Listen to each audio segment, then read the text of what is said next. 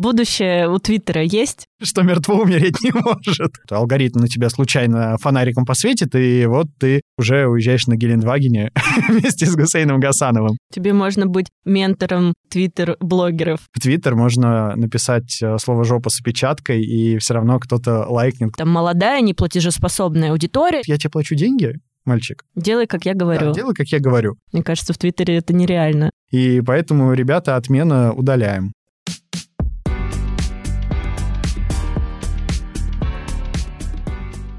Всем привет! За микрофоном Владлена, основательница диджитал-агентства Wave и ведущая подкаста «Короче говоря». Это реалити-подкаст про диджитал, SMM и маркетинг, а это его аудиоверсия.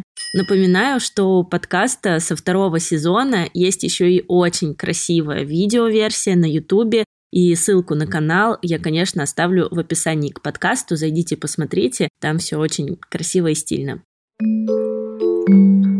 Ну что, ребята, мы как будто с вами вечность не виделись, а лучше сказать, что не слышались. Хотя прошло всего чуть больше месяца после последнего выпуска.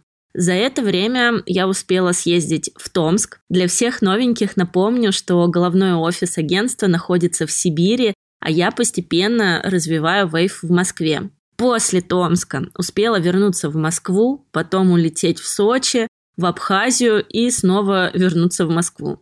Успела отдохнуть и зарядиться перед насыщенными новыми проектами, которые пришли к нам в январе. И надеюсь, что вы тоже успели перезагрузиться и ворваться в 22 год с кучей сил. Кстати, про проекты. Последнее время случился какой-то невероятный бум на проекты из фэшн-сегмента, и за последний месяц мы подписали контракт аж с пятью компаниями. Все они российские бренды со своим производством. Похоже, что фэшн-сегмент в России действительно развивается, и, что удивительно, у одного из этих брендов уже давно и успешно ведется Твиттер. Когда я читала бриф, честное слово, сначала подумала, что просто перепутали название с ТикТоком. Ну, типа Твиттер, ТикТок, какая вообще разница? Потому что, правда, кто вообще сейчас ведет Твиттер, у какого бренда есть Твиттер и главное, зачем. Бренд, кстати, создает мерч с известными блогерами и артистами, например, с Моргенштерном, всем известной на Ютубе редакцией или разными тиктокерами. А Твиттер, что удивительно, оказался площадкой, где собирается молодая и довольно активная аудитория. У бренда сейчас 30 тысяч подписчиков. Мне кажется, что это даже довольно много. И, возможно, кто-то из вас понял, что это за компания. Когда я думала о масштабировании агентства и искала новые направления, новые площадки, то о Твиттере я могла подумать в самую последнюю очередь, если вообще могла подумать, учитывая, что только сегодня в The в одном из известных телеграм-каналов про маркетинг, все обсуждали, судя по всему, очередное падение Твиттера. Комментарии оттуда разделились на два лагеря. Первые писали, что Твиттер шляпа, там еще кто-то сидит, Вторые говорили, что это шикарная соцсеть и, в общем-то, доказывали, что Твиттер жив.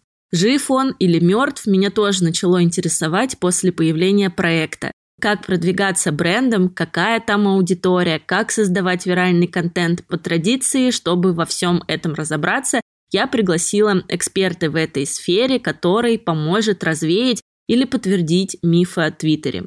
Может быть, после выпуска мы все обратим внимание на эту интересную площадку, кто знает. В гостях сегодня Анатолий Капустин, больше известный как Анатолий Ноготочки, твиттер-блогер и автор всратых, как он сам их называет, проектов. Толя, привет. Привет. Рада, что ты сегодня пришел, потому что у нас такая интересная тема про Твиттер. Вообще, как тебя представить? Потому что, когда я готовилась к этому выпуску, то нашла очень много разных видов твоей деятельности. И ты твиттер-блогер, мемолог. Кстати, как правильно? Мемолог? Я не знаю. Это, это кто-то придумал э, для меня и сказал, спросил, можно тебя мемологом назвать? Я такой, ну, да. Назовите, почему? Еще у тебя есть книга. Это правда.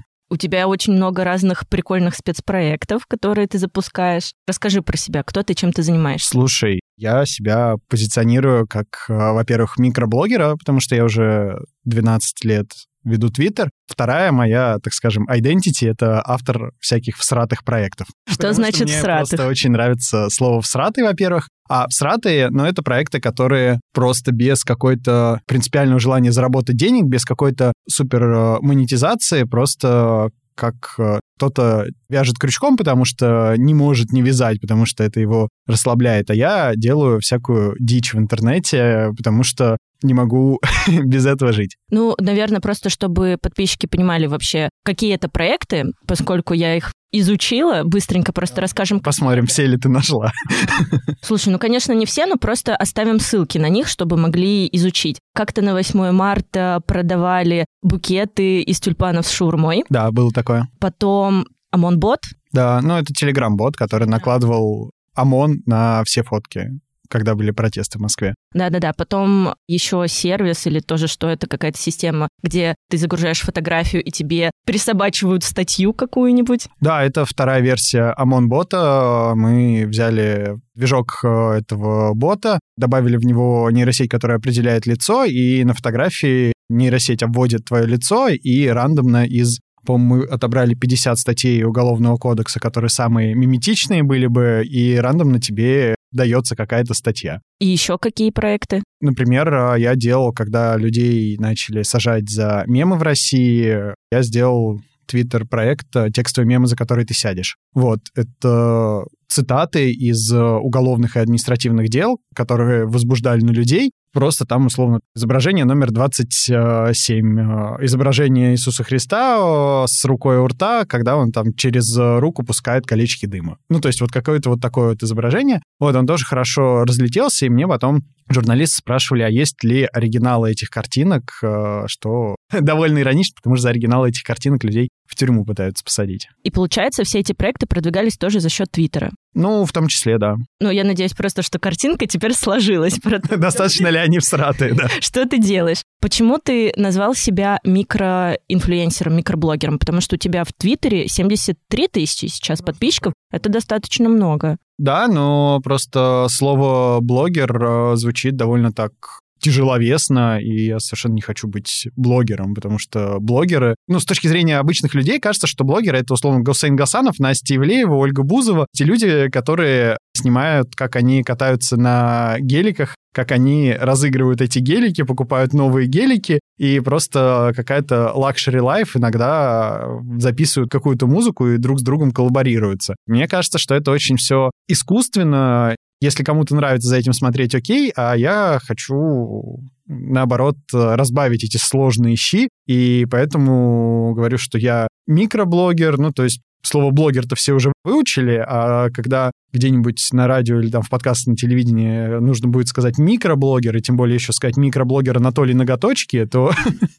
людям сложно сдерживать улыбку, потому что ну, без улыбки сложно смотреть на вещи и на жизнь, в принципе. Ты зарегистрировался в Твиттере в 2009 году. Да. Я недавно узнал, что я зарегистрировался 09.09.09. Ты подстроил эту дату, признавайся. Я, не знаю, но я тогда в школе еще учился, мне кажется, не подстраивал. Вот знаешь, какой вопрос? Ты вообще с какими мыслями зарегистрировался в Твиттере, чтобы что? И помнишь ли ты, какой ты контент постил? Да я бы даже сейчас не сказал, чтобы что я делаю в Твиттере какой контент я пощу, а тогда это был то ли девятый, то ли десятый класс, что-то около того, и я просто постил какие-то свои мысли, а зарегистрировался, потому что я где-то прочитал, что вот еще одна интересная соцсеть. То есть это просто тяга к чему-то новому, желание как-то оседлать э, тренды и быть, э, ну, не то чтобы первым там и урвать какой-то жирный кусок. Каждый раз я пытаюсь смотреть, куда вообще мир катится, куда мир двигается и как я могу это для себя использовать. Вот с Твиттером было примерно так же. Получается, ты просто зарегистрировался, когда появился Твиттер, и все начали в нем сидеть. Типа того, да. Тогда в Твиттере, наверное, было в российском, ну, в районе там 100 человек. Достаточно таких публичных, с кем можно было как-то переписывать, считать. Ну, а основной контент, как и сейчас, на английском языке. Мне было интересно посмотреть, какой у тебя был тогда контент. Я листала, листала, листала. Не долистаешь. Поняла. Там ведь указано 215 тысяч твитов. Я такая, боже, я никогда не долистаю. А Твиттер больше определенного количества твитов не дает просто загружать. А, серьезно? Ну, то есть, даже если бы ты долистал до самого конца, того, что Твиттер дает загружать, это было бы где-нибудь конец 2020 года. И ты сам тоже не можешь долистать никак? Не, ну, в смысле, если я введу какое-нибудь слово в поиске, он мне отобразит старые твиты, а если я просто буду листать, палец сотру, а потом в какой-то момент он такой, ой, ошибка, я дальше не могу грузить, не, не знаю, что ты будешь делать, мне все равно. Слушай, это интересно, потому что мне, правда, было любопытно посмотреть, какие тогда были твиты, и ты сказал, что ты просто публиковал какие-то свои мысли. Я вообще не пользователь Твиттера. Я туда зашла, когда решила, что мне тоже нужно продвигать NFT всякие штуки-дрюки. И на этом все. В общем, я как зашла, так и вышла. А до этого последний раз была там лет шесть назад. И тогда я, как мне кажется, и многие использовала, знаешь, для чего Твиттер? Типа там маленькая аудитория, там всего 200 человек на тебя подписано, и там можно какие-то очень... Что-то меня беспокоит и как-то завуалировано. Ну, можно поныть, а, да, на что-то намекнуть, да-да-да. И да. все такие какие-то интересные личности вокруг тебя. Сейчас Твиттер для тебя что? Потому что мне кажется, что очень сильно он видоизменился, и то, как ты его используешь. Да нет, на самом деле сейчас Твиттер такой же в Гарри Поттере есть омут памяти. Это просто такая же штука, куда я беру и выкидываю те мысли, о которых я думаю, те вещи, над которыми я смеюсь, те какие-то проекты, которые я делаю, и все. Просто это такое, как телефон у многих сейчас продолжение руки. Нету телефона, или он разряжен, и сразу так немножко некомфортно становится. У меня Твиттер просто продолжение моих мыслительных процессов, чтобы не складывать это все в стол или, не дай бог, не завести себе какой-нибудь аналитический телеграм-канал или там с, с друзьями не заводить подкаст.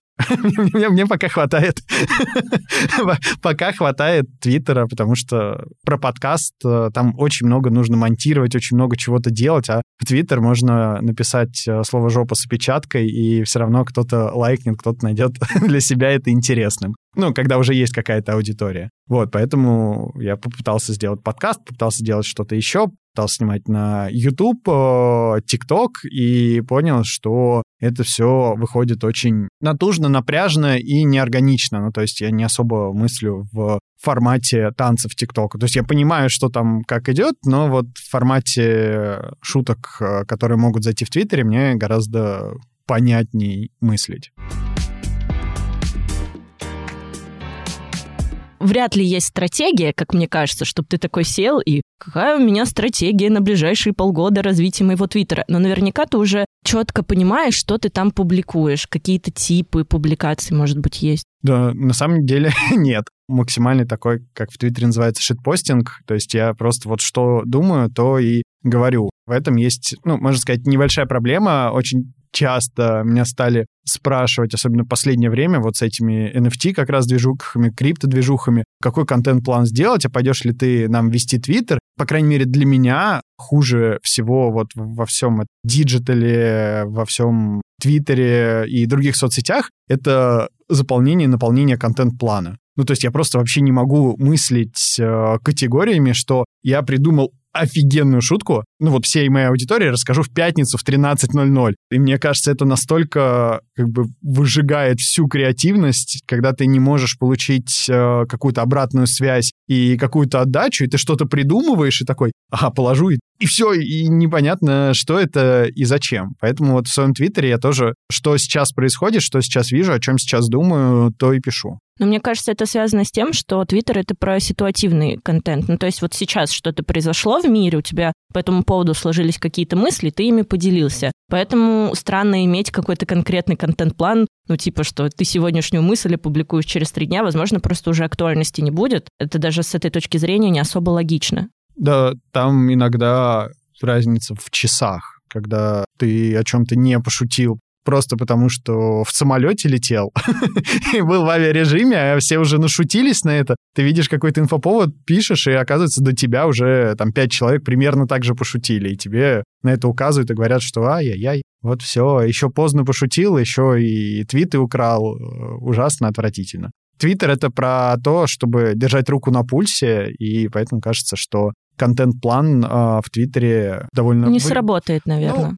он сработает, и понятно, как его делать, но мне кажется, что он убивает как бы всю суть Твиттера. И Твиттер сразу становится каким-то очень дистиллированным, становится без души. То есть я не против того, чтобы придумать какие-то рубрики, если вы ведете Твиттер для бренда, придумать какие-то свои ритуалы, традиции или что-то еще, но 20 числа каждого месяца присылать заказчику на согласование контент-план на следующий месяц, ну, здоровье погибшим. Я согласна, что это очень сложно реализовать. Ты сказал, что когда есть контент-план, меняется суть Твиттера. А какая вообще у него суть? Какие у него преимущества по сравнению с другими социальными сетями? Первое, Твиттер, в отличие от э, других социальных сетей, понятно, вирален. До появления ТикТока как бы не было особо супервиральных э, соцсетей, потому что в ТикТоке понятно, как бы там что-то как-то выстрелит, щелкнет, как, как и в Яндекс.Дзене, что-то алгоритм на тебя случайно фонариком посветит, и вот ты уже уезжаешь на Гелендвагене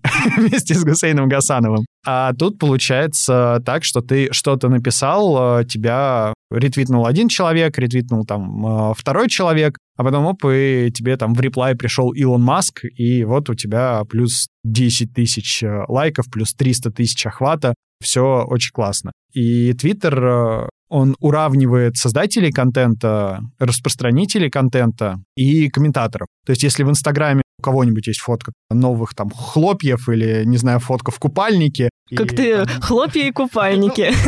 Такие полярности по лайкам примерно будут. И никому совершенно не важно, что там в комментариях написали. Ну, то есть, если это как бы какие-то супер залайканные комментарии, у них все равно будет лайков меньше, чем у фотографии, только если не Ким Кардашьян пришла и похвалила это все. То есть тут на первый план выходит э, именно человек, который разместил контент, а комментарии — это просто, ну, какая-то поддерживающая механика. И плюс органически ты не сможешь построить э, свою ленту Инстаграма на том, что будешь делиться клевыми постами других людей. Ну, потому что в самой механике социальной сети даже создатели Инстаграма говорили, что они против кнопки э, шера, просто потому что человек должен свой опыт э, транслировать. А в Твиттере все наоборот. Ты пишешь какой-то твит, к тебе могут э, прийти люди в комментарии, и комментарии к твоему твиту могут набрать гораздо больше лайков, стать более э, виральными, чем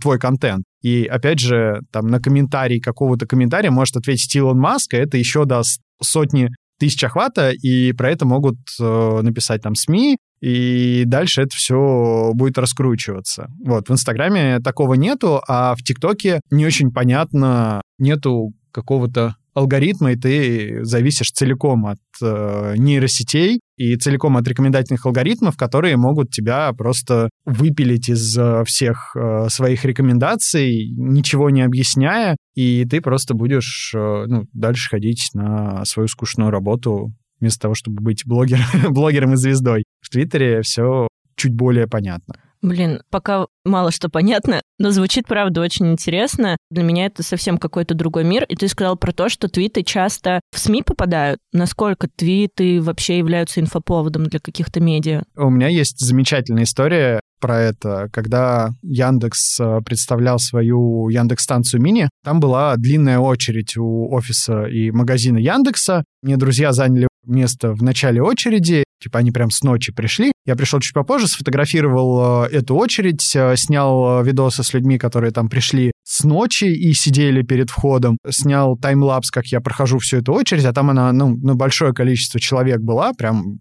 очень много. В итоге в какой-то момент вышла на The Village заметка про релиз этой станции, был редакционный текст, и 4 единицы встроенного контента, из которых три моих твита и еще один твит, который я ретвитнул. Инстаграмных постов там не было, тиктоков там э, не было, YouTube-видео тоже не успели сделать, просто они взяли, написали что-то свое, мои твиты использовали как э, просто вот в соцсетях э, есть эти фотки. Просто вставили в свою статью как вот такие иллюстрации. Получается, с этой точки зрения преимущество Твиттера еще в том, что ну, его быстро и легко сделать. Ну, твит быстро сделать, да, не нужно продакшн, его довольно легко цитировать, и твит может прочитать даже человек там с медленным интернетом. Слушай, это очень интересно. С этой точки зрения это правда преимущество. Не так давно к нам обратился бренд одежды, И первый раз за все четыре года в соцсетях, которые они хотят нам делегировать, был Твиттер. И в смысле, что он у них уже давно создан, и он активно ведется. Я, естественно, офигела, потому что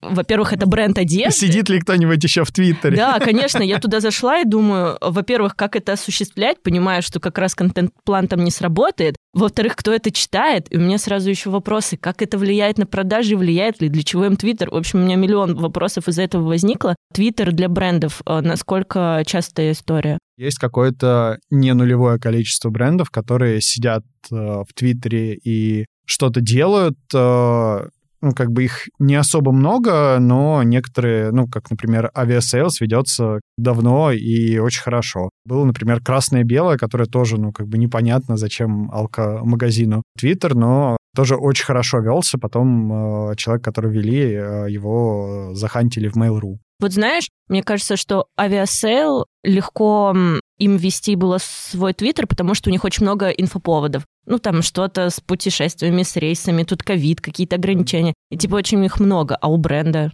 от любого имени ты можешь отработать большое количество инфоповодов. Если ты бренд одежды, ты ровно так же можешь находить там свою одежду на там звездах, ты можешь что-то фотошопить, что-то придумывать, что-то делать. Ты можешь шутить, главное как бы быть э, искренним и не согласовывать через 10 э, рук вот эти все контент-планы. Какой-нибудь Аркадий Филиппович, председатель правления, может сказать, что ему не смешная эта шутка, и поэтому, ребята, отмена удаляем. Кстати, очень важный факт, потому что если говорить про твиттер брендов, наверняка его с кем-то нужно согласовывать. Ну, либо нужно обсудить э, стоп-темы, ну, то есть там религия, политика, порно и все остальное, над кем нельзя шутить. И, в принципе, кажется, что 90% контента не должно кого-то оскорблять и не должно согласовываться в соцсетях. Это было бы гораздо интереснее и живее, если бы все публикации всех брендов не проходили бы эту безумную ручную модерацию, и человек часов-то гораздо больше было бы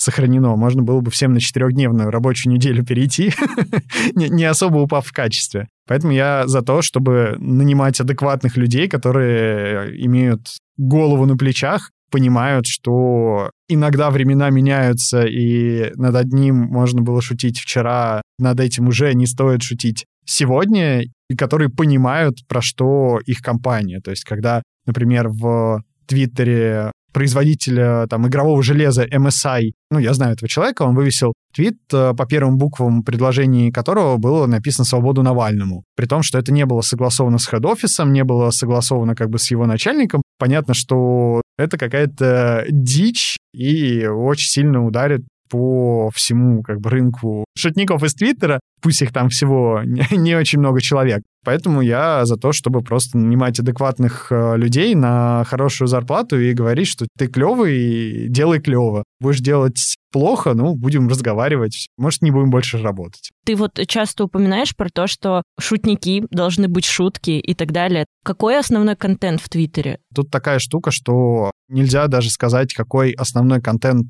в Инстаграме или в Ютубе, потому что он зависит от того, на кого ты подписан ты можешь сказать, что у тебя в Инстаграме бизнес-цитаты или что-то такое, кто-то другой скажет, а у меня в Инстаграме только вебкамщицы, да, какие-то OnlyFans э, актрисы, блогеры и ты, и этот человек будут правы, потому что вы сами формируете себе какую-то ленту. Поэтому в моей ленте Твиттер — это новости, политика, шутки, мемы. Нет такого, что это весь контент, который там публикуется? Да нет, конечно. Вот я просто прям смотрела и выписала себе абсолютно тот же список, что сказал ты. Да слушай, там очень много открытий, людей, которые только закончили школу, и они такие, оказывается, даже если квартира в собственности, нужно платить коммуналку. Как это вообще? Вот, и это набирает десятки тысяч лайков, потому что кому-то это близко. Кто-то пишет, было у вас такое, что вы моете посуду, засовываете ложку под струю воды, и вот вы весь мокрый. И все такие,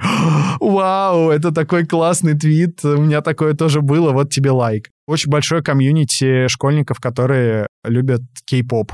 BTS, вот это вот Чонгук, э, такое же довольно плотное комьюнити русских либертарианцев, которые как бы тоже продвигают свою политическую повестку. Очень много людей левых взглядов, которые тоже какую-то свою повестку продвигают. Как и везде в интернете, все мы сидим в своих э, информационных пузырях. То есть если бы ты подписалась на других людей, ты бы увидела только какие-нибудь э, арты с фури порн, как люди обсуждают новые кей-поп песни и как они пытаются забежать в комменты к Илону Маску и говорить, да ты вообще жалкий, и твоя Тесла — это фигня. Все зависит от того, на кого ты подпишешься. В этом Твиттер гораздо круче, чем ТикТок, потому что в ТикТок тебе просто в ленту льется все, как из э, телевизора. Нет, в ТикТоке тоже формируется лента по твоим интересам. Формируется она, конечно, но в любой момент алгоритм тебе может ТикТок взять и закинуть что-то в ленту. А в Твиттере тебе не закинут, если кто-то, кого ты читаешь, не принесет это, не ретвитнет или скрин не принесет. Ну, в смысле, ты имеешь в виду, что типа в ТикТоке транслируется все, возможно, по твоим интересам, но показываются не все те люди, на которых ты подписан. В Твиттере только те, на кого ты подписан. Ну, и плюс ты не контролируешь особо в ТикТоке. То есть недавно прочитал пост, мне очень понравился, мы немножко уходим от темы Твиттера, но в тему алгоритмов очень классно.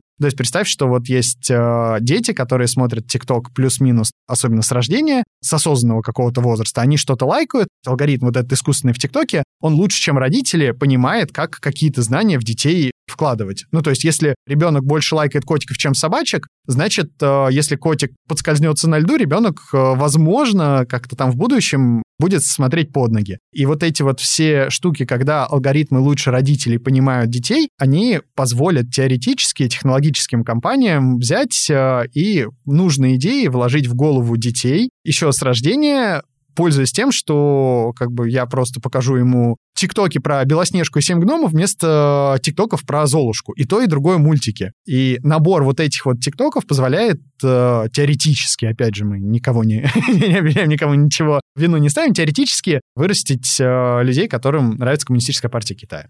Ну, вот просто вот так вот, вот э, мы возьмем, возьмем, возьмем, возьмем э, какие-то непонятные алгоритмы, и вроде лента одинаковая, но ты в ТикТоке, в ТикТоке, там, в Headquarter, ты примерно понимаешь, э, вот как на эту группу людей повлиять. Про это есть как бы Cambridge Analytica, Great Hack, которые выбрали Трампа. Great Hack фильм, Cambridge Analytica фирма, которые для разных аудиторий на американских выборах транслировали разную рекламу просто за счет бигдаты. А когда у тебя лента TikTok, которую ты просто вот так вот свайпаешь и лайкаешь, то есть в Фейсбуке ты рекламу можешь лайкнуть, ну, с меньшей вероятностью что то лайкнешь, а тут тебе фид сформировали, и потом как бы через него что-то рассказывают. Тоже очень такая замечательная штука, поэтому алгоритмические ленты, они, конечно, очень удобные, очень прикольные, но есть в них свои минусы. Потому что, например, даже Яндекс на какой-то из своих презентаций говорил, что Яндекс Алиса детский язык, ну, то есть вот когда дети вот шепелявли, не проговаривая все буквы до конца, говорят, Яндекс Алиса уже лучше понимает э, этот детский язык, чем родители этих детей, потому что Яндекс станция обучилась на огромном количестве детей, вычленила какие-то паттерны, соответственно, ребенок что-то ей... Она так, да, включаю сказку «Белоснежка и семь гномов» родитель может не понимать. Он обычно так говорит, значит, это Белоснежка. Как бы ребенок может там первое слово сказать, и искусственный интеллект э, может распознать это слово, когда родитель еще не может. Я так на английском говорю у репетитора. Поэтому я за то, чтобы можно было отключать э, хотя бы где-нибудь алгоритмическую ленту, и поэтому мне нравится Твиттер. Получается, что Твиттер более экологичен в этом плане. Но тогда вернемся к продвижению брендов. Чем Twitter в этом случае помогает компаниям? Потому что, например, в соцсети идут за имиджем, за созданием комьюнити, кто-то оттуда конвертит заявки, например, на сайт и, соответственно, потом продажи. Но в любом случае все все равно хотят продажи, об этом часто в подкасте говорю. Зачем идут э, компании в Твиттер? Ну, зачем идут компании в Твиттер? Такой сложный вопрос. Наверное, там СММщик недозагружен. Почему бы и нет? Да, или хочется, не знаю, в этом году на маркетинг потратить на 20% больше, чтобы головной офис дал в следующем году больше, а не врезал бюджеты. Кроме шуток, ну, кажется, что также идут за продажами и идут за какой-то пиар-составляющей, плюс некоторые бренды, ну, то есть есть условный там 100 лото, которые очень не любят алгоритмы, потому что это там лотереи и вроде азартные, а вроде не азартные. Продвигаться сложно, а в Твиттере иногда, ну, они что-то пишут, иногда их кто-то ретвитит, они получают органические охваты, шутят над инфоповодами, вроде как люди переходят через э, их профиль, там, покупают. Просто еще одно касание с брендом происходит, в какой-то момент они видят знакомый бренд и покупают билеты. Или, например, у меня был случай, когда был какой-то период в российском твиттере, когда туда пришли вообще все бренды и начали постить какую-то дикую кринжатину. Ну, условно, какой-нибудь пришел Миели, ну, это которые делают технику или кухонные какие-то штуки, и отметили просто 15 э, других брендов, то есть, не знаю, Билайн, МТС, Тинькофф Банк, кто-то еще, кто Мегафон. И спросили, ребята, как дела?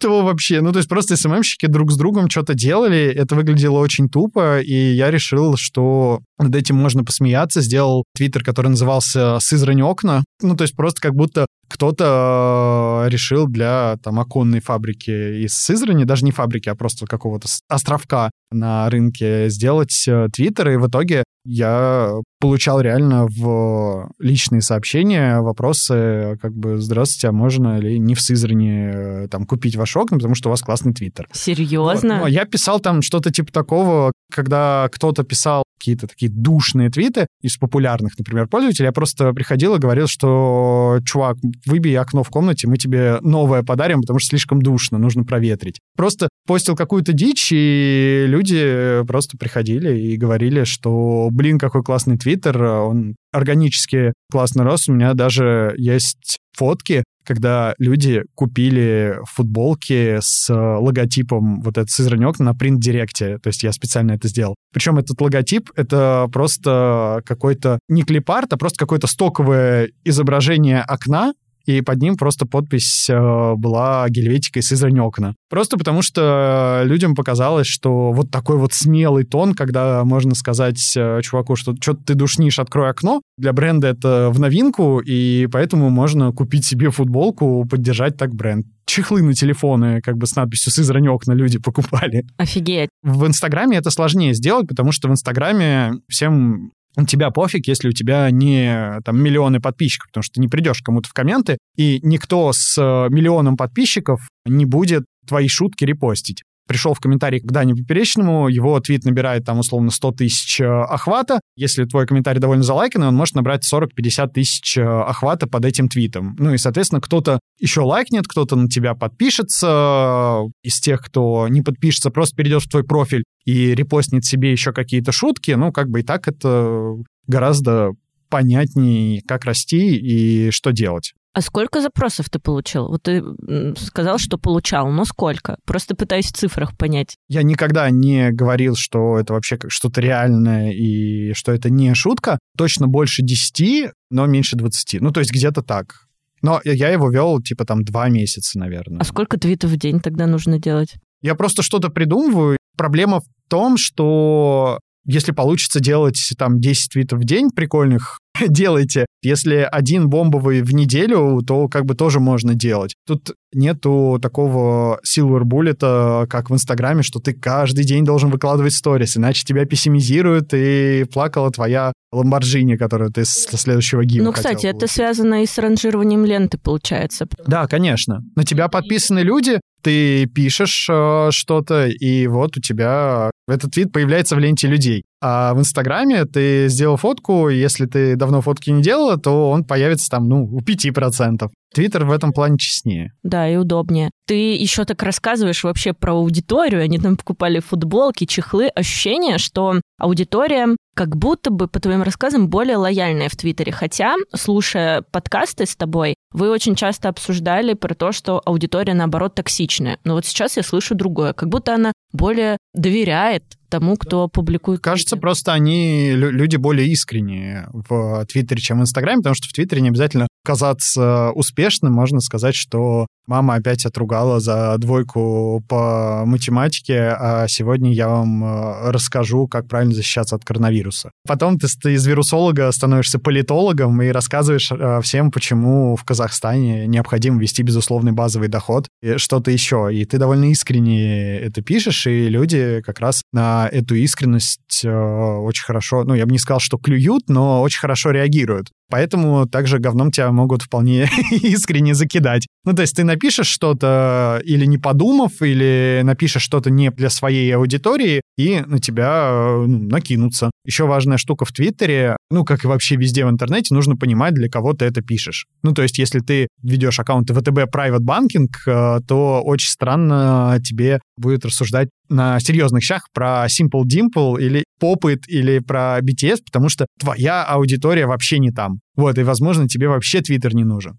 Но, с другой стороны, ты можешь э, рассуждать про этот Simple Dimple и Popit в надежде взлететь на этих темах, показать себя там банком для молодежи и взять вклады тиктокеров. Потому что, ну, как бы у тиктокеров все мы знаем, что много бабла, но как бы все банки в основном ориентированы на широкую прослойку. Возможно, как бы ты хочешь э, получить деньги тиктокеров. Но тогда нужно не мешать это с контентом на серьезных щах. То есть самое главное просто понимать, э, для кого ты шутишь, для кого ты это все делаешь и для кого ты хочешь это делать. Раз уж начали про аудиторию, какая такая в среднем аудитория в Твиттере? Ты, конечно, скажешь, что разная и вообще и такая сякая. Ну, ты, ты знаешь ответ. Да, она очень сильно размазана. Ну, правда, мне недавно написал э, парень в личку в Твиттере. «Привет, э, меня зовут Петя, мне 11 лет, я вот первый мем э, сделал, можешь его, пожалуйста, у себя запостить?» 11 лет? Да. Также я знаю людей, которые сильно старше меня и которые довольно активно э, сидят в Твиттере.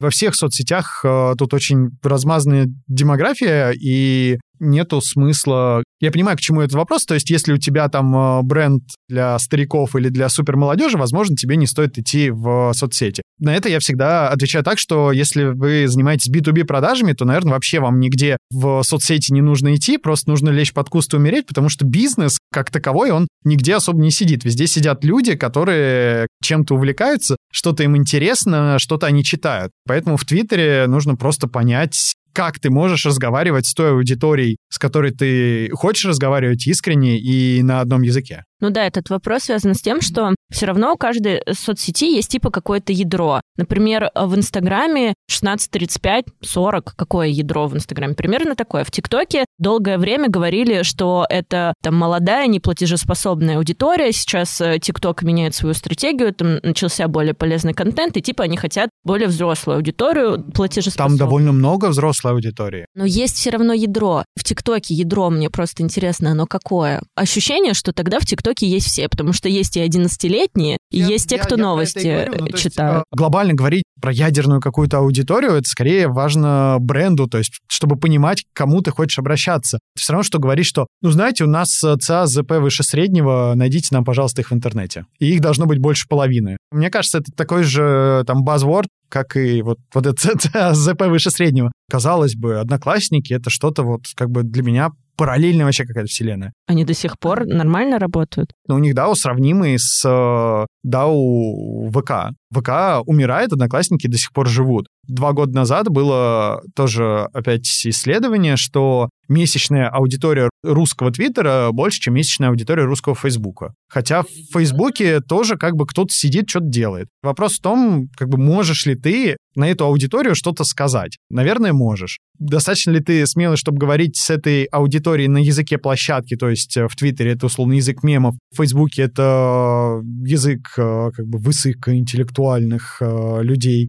которые иногда скатываются в посты там чем-то низменном. Если можешь, говори. Если не можешь, сори. Поэтому я думаю, что скорее нужно определять э, свою аудиторию и думать, можешь ли ты до них достучаться. Ну и будь интересен той аудитории. Аудитория есть любая. Все зависит от концепции бренда. Люди, которые могут купить себе яхту, вероятно, они смотрят все соцсети. Вероятно, в каждой соцсети можно их найти. Они просто разными вещами в этих соцсетях занимаются. Но получается, что тогда ты должен быть интересен аудитории с типами контента мы вроде плюс-минус э, так мельком поговорили. Тогда возникает вопрос, как найти аудиторию? Какие есть методы продвижения? в Твиттере на сегодняшний день? Самые, наверное, да простят меня русский sales house Твиттера, но реклама в Твиттере через рекламный кабинет э, работает отвратительно. Там им занимается всего одна компания в России, и там довольно большой чек э, для того, чтобы просто зайти и... Это какой? Когда последний раз э, я узнавал, там в районе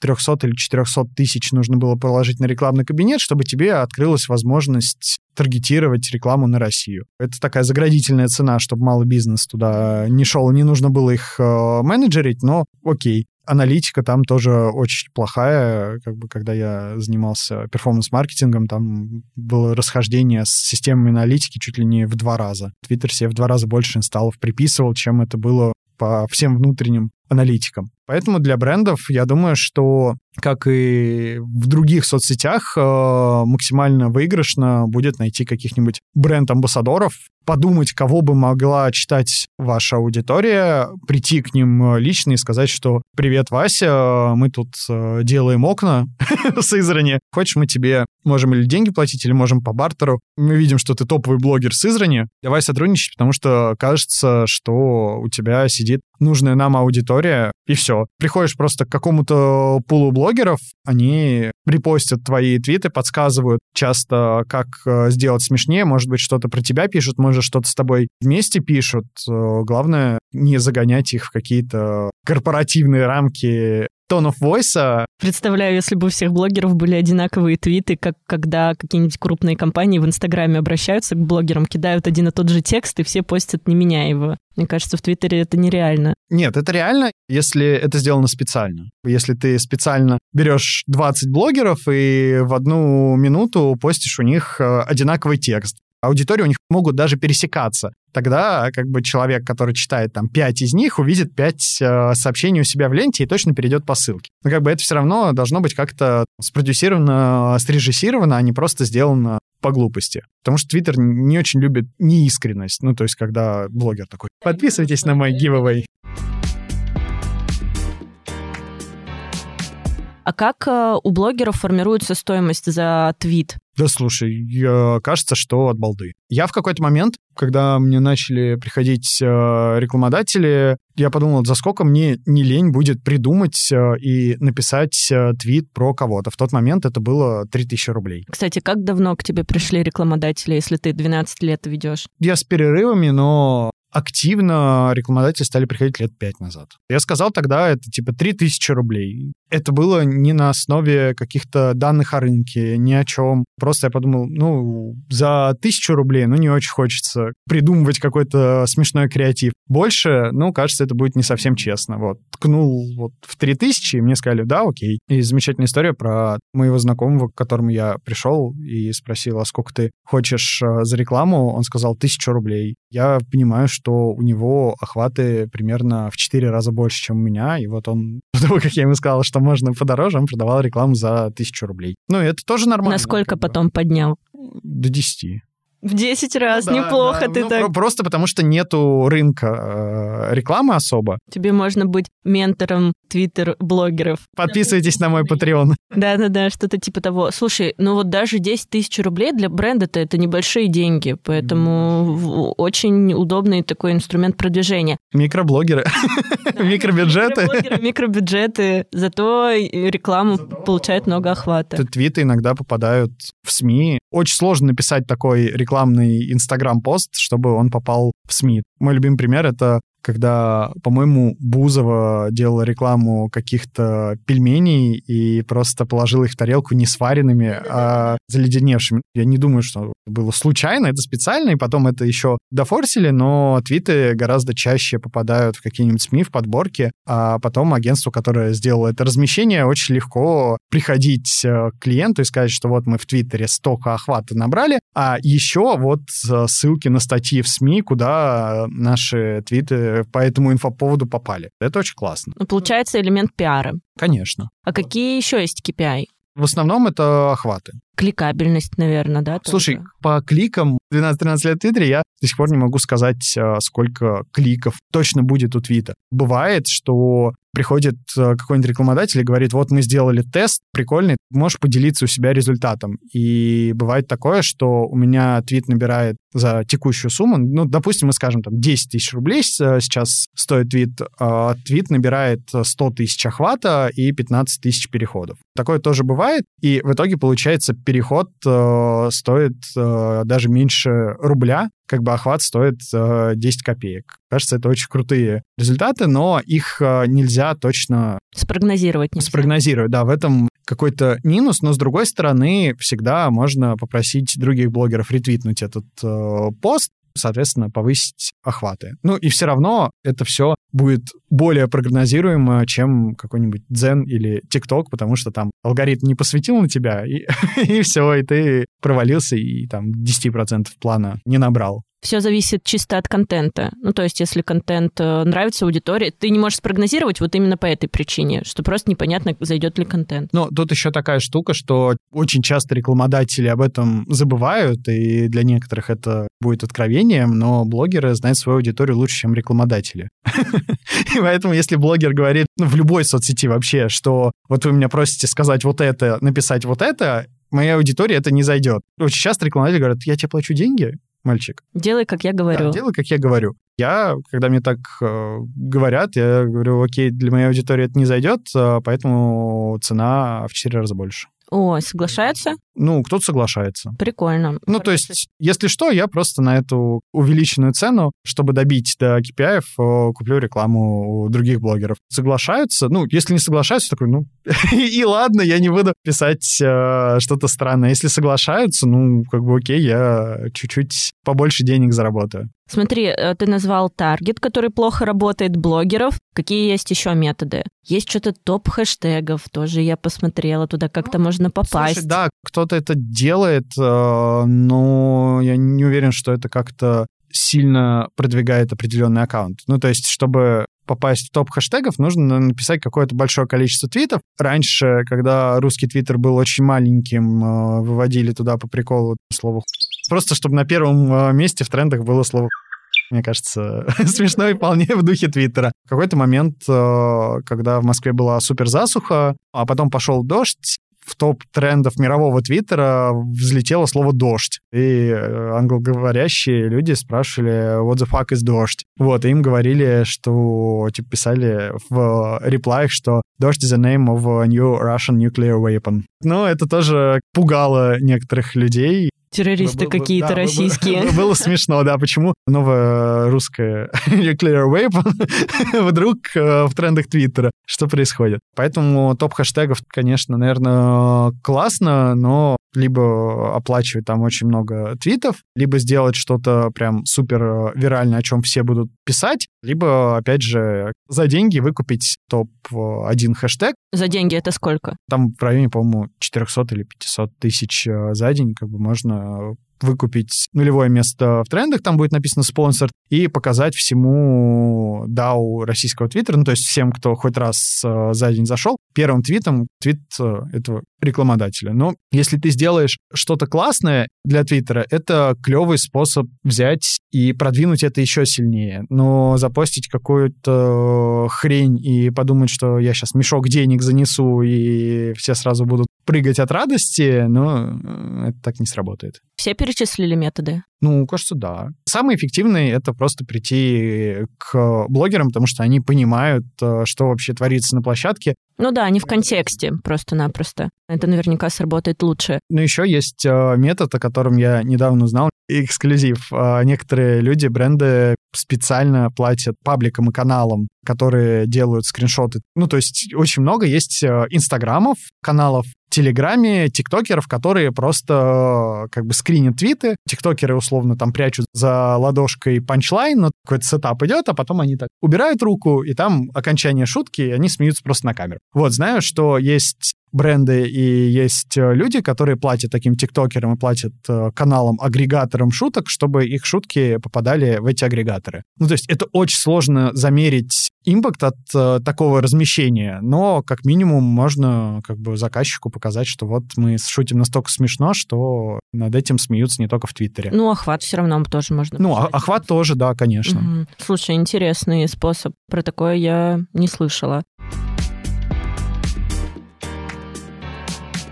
Давай к последним вопросам. Самый главный Будущее у Твиттера есть? Что мертво умереть не может.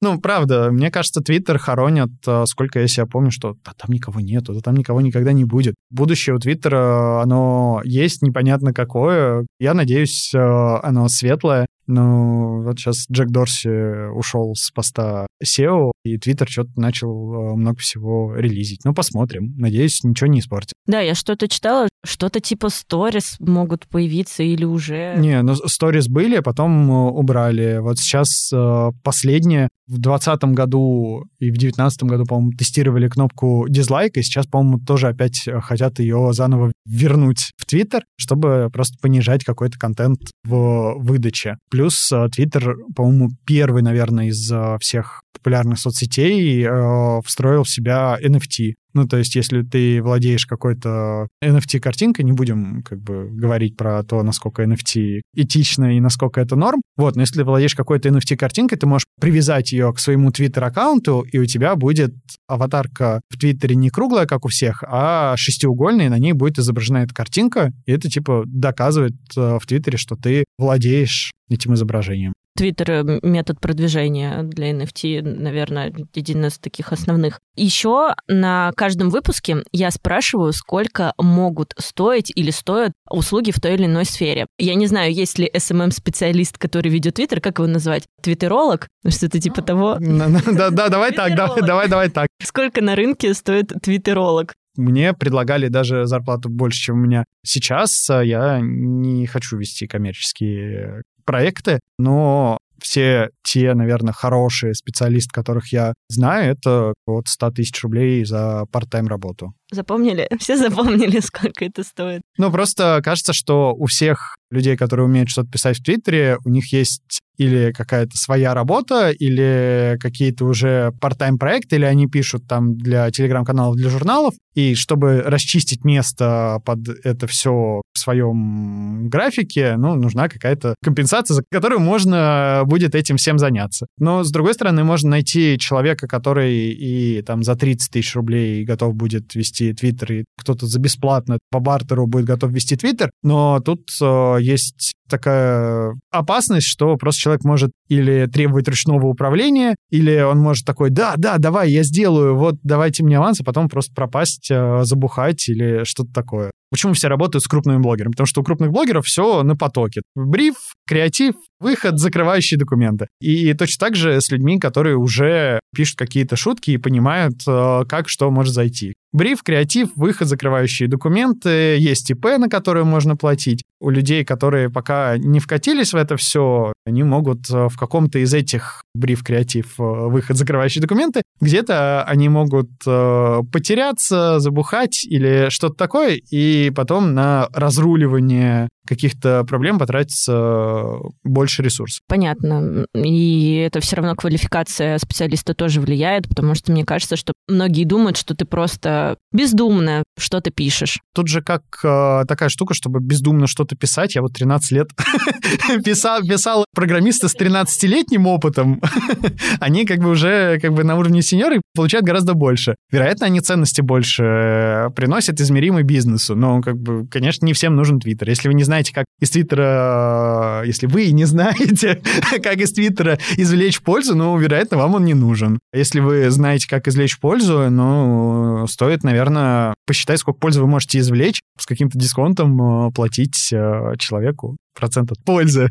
Классно, спасибо тебе большое. Мы узнали, что твиттерологу нужно платить. Вообще, кто такой твиттеролог, новое слово изобрели. Мне кажется, очень полезно пообщались на тему Твиттера, и, возможно, многие компании будут его использовать в своем продвижении. Я тоже. очень надеюсь, что в Твиттер российский опять э, все поверят, и там будет больше денег, больше рекламы у блогеров, которых я люблю, поменьше рекламы у блогеров, которых я не люблю. Супер, спасибо тебе. Спасибо, что позвала. На этом все. Подписывайтесь на подкаст, чтобы не пропускать выпуски каждую неделю. Ставьте звездочки в Apple подкастах и сердечки в Яндекс Музыке. Пишите комментарии, отмечайте в сторис. Это, правда, всегда так приятно. И я так с радостью делаю каждый ваш репост. Ссылку на меня, на Толю, на все его проекты оставлю в описании к подкасту. Увидимся через неделю. Пока!